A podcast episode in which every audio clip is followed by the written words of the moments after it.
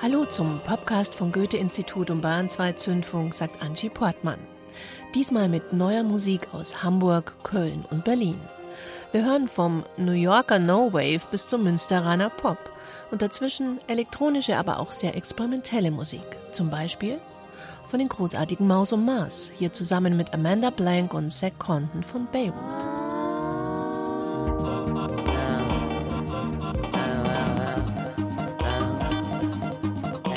Made a mess unloaded. Can't take it back, I sold it. Made a mess to unload it. Made a mess and I don't get to, I don't get to, I don't get to clean it up, clean it up. Fuck it, leave it, lay you just say the word, I'm underbrush. My foul mouth got left untouched, cause you don't wanna touch it. There's no such thing as love it. It don't feel like it ain't rough, then I don't fucking want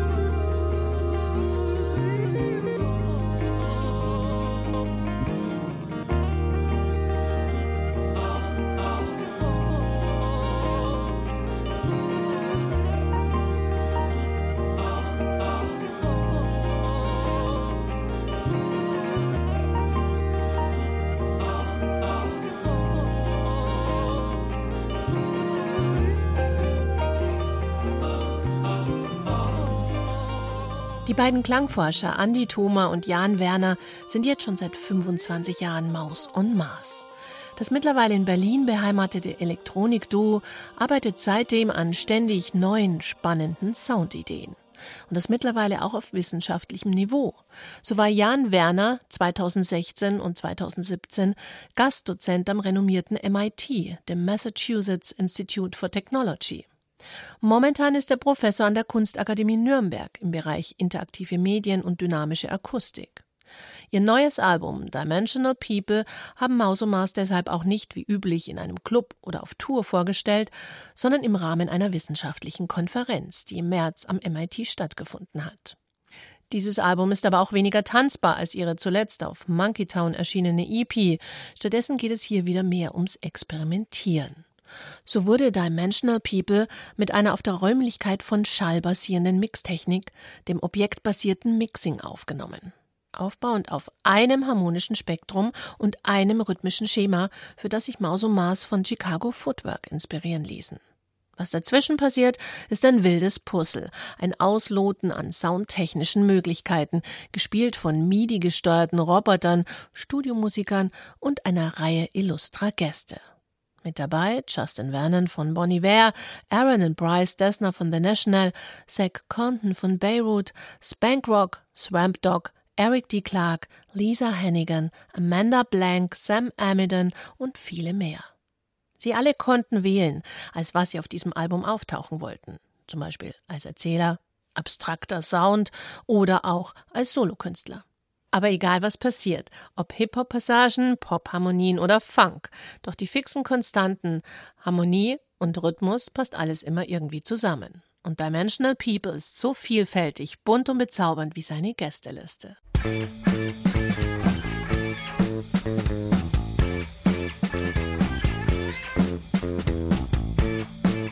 Vom internationalen Berlin geht's jetzt zum ebenfalls sehr weltoffenen Hamburg, zu den Nose Holes.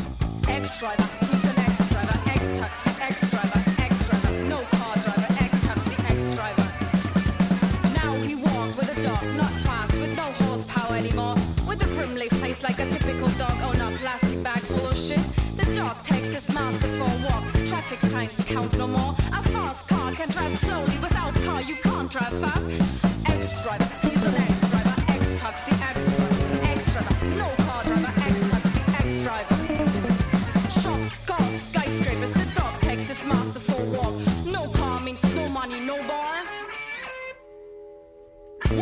the third sniff of piss and bones. Without license, no smoky jazz, beer, booze bar. He's an ex-driver, ex-tux, ex-driver, ex-driver, no ex-tux, ex-driver. A gremlin face like a typical dog on always. When the beast puts some power moves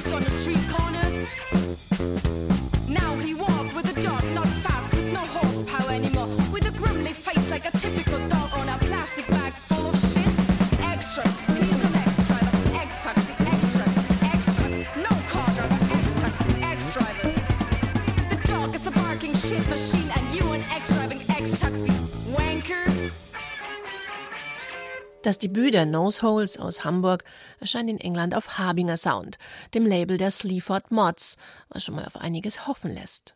Und wir werden nicht enttäuscht. Danger Dance ist roher Disco-Post-Punk, der nicht nach Hamburg, sondern nach New York klingt. Genau genommen nach New Yorker No Wave, wie er in den späten 70ern, frühen 80ern von ESG oder Liquid Liquid gespielt wurde tanzbar, funky und gleichzeitig hochgradig experimentell, mit seltsamen Halleffekten, einer Fantasiesprache aller Chicks und Speed und einem verstörenden Free Jazz Saxophon-Solo.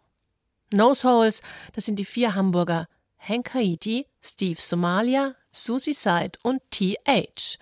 Ob ihr abgefahrener No Wave auch live funktioniert, das wissen wir spätestens im Mai, wenn die Hamburger mit ihren Labelbossen, den legendären Sleaford Mods, auf Tour gehen. Schon ein paar Jährchen länger auf Tour gehen Erdmöbel aus Köln. Zwei Tage lang blieb ich zu Hause mit Büchern, die in Mode waren vor 100 Jahren. Bis ich krank war, krank war vor Durst, wie die Dosen unter den Maschinen, den Kopf voll Flusen. Kurz vor die Tür, die blaue Stunde,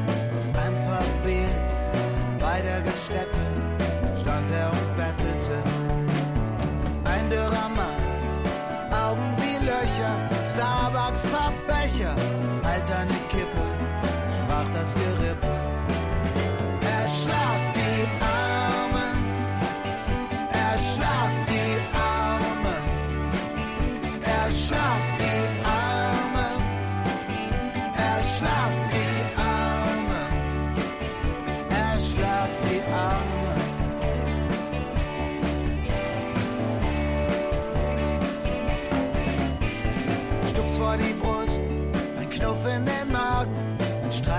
Gesicht, das Knie in die Mitte.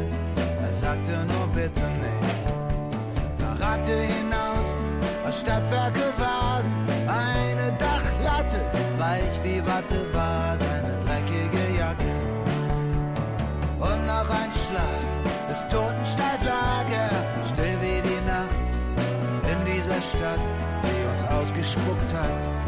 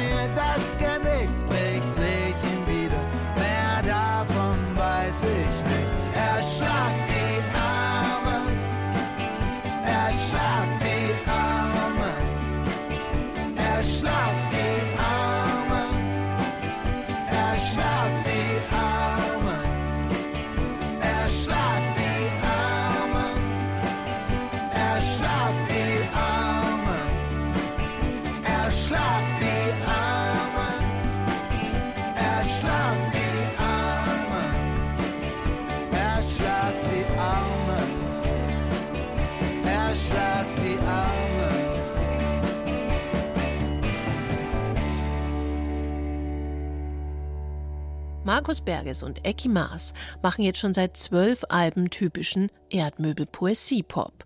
Das gilt auch für ihr neues Album Hinweise zum Gebrauch. Musikalisch pendeln sie zwischen den mehr oder weniger bekannten Konstanten. Easy Listening, astreinem Pop wie in dem Song Hoffnungsmaschine mit Judith Holofernes, Bossa Nova wie in Veloso Bar und flötenunterlegtem Fake-Tutorial zum Thema Fake-Tränen. Thematisiert wird da die vermeintlich allwissende Welt der YouTube-Blogger.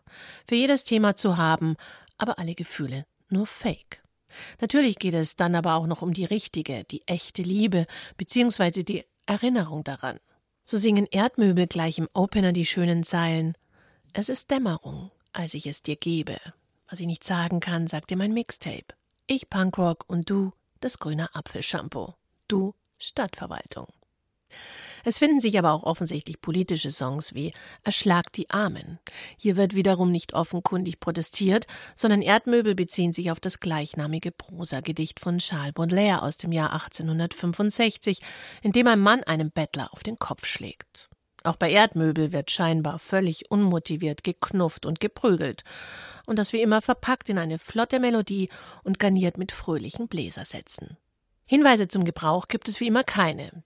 Aber darüber reden wir das nächste Mal, wenn die Fake-Tränen getrocknet sind.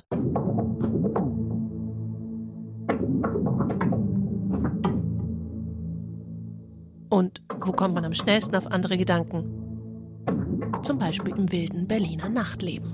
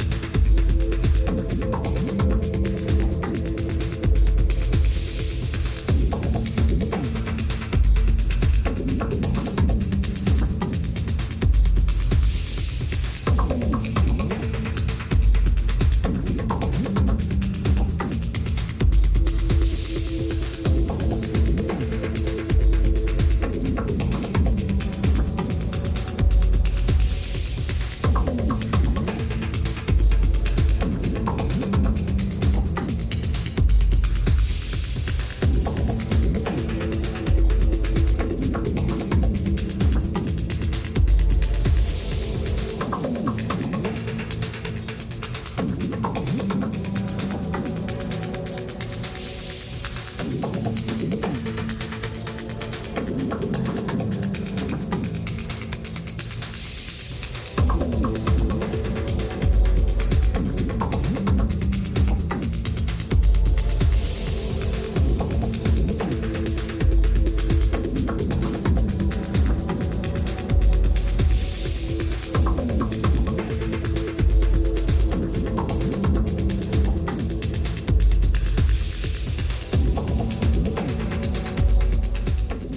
Answer Code Request. Dahinter steckt der Berghain-Resident Patrick Gräser, der seit 2011 unter diesem Pseudonym veröffentlicht.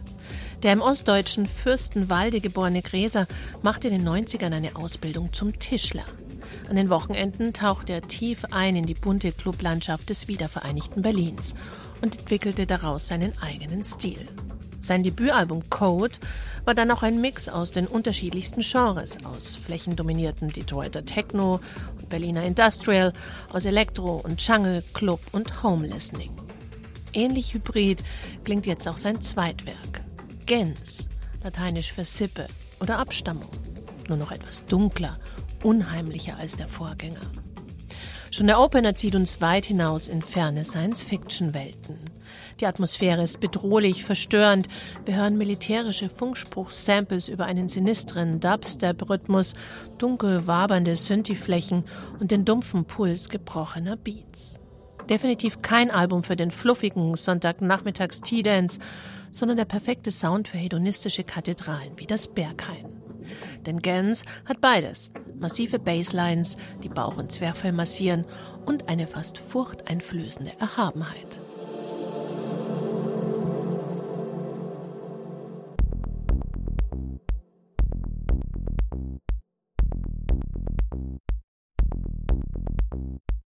Wir beenden unseren Podcast von Goethe-Institut und Zündfunk diesmal mit Frank Brettschneider, seines Zeichens Mitbegründer des Chemnitzer Labels Rasta Noton, das von 1999 bis 2017 eines der führenden Labels für experimentelle elektronische Musik in Deutschland war.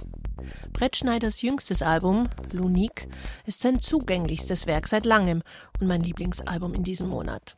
Seine Vorgängeralben waren oft ultra experimentell, oszillierten zwischen abstraktem Minimalismus und avantgardistischen Clicks and Cuts. Lunique klingt dagegen fast konventionell. Wunderbar, soulful, voller Melodien und fein granulierter subsonischer Bässe. Gegen Ende sogar fast funky. Toll. Frank Brettschneider selbst sagt dazu, Lunique repräsentiere den Soundtrack seines Lebens, seine musikalischen Einflüsse, etwas San Francisco Psychedelica, etwas London Underground, etwas Berliner Old und New School, Kölner Krautrock und New Yorker Minimalismus. Plus einen Schuss Detroit. Alles kann man hören, aber wenn man will, auch noch viel mehr, denn Lunik ist weit mehr als ein Rendezvous mit der Vergangenheit. Es ist vor allem in der zweiten Hälfte ein super swingender Dancefloor-Trigger. Angie Portmann wünscht damit einen beschwingten April.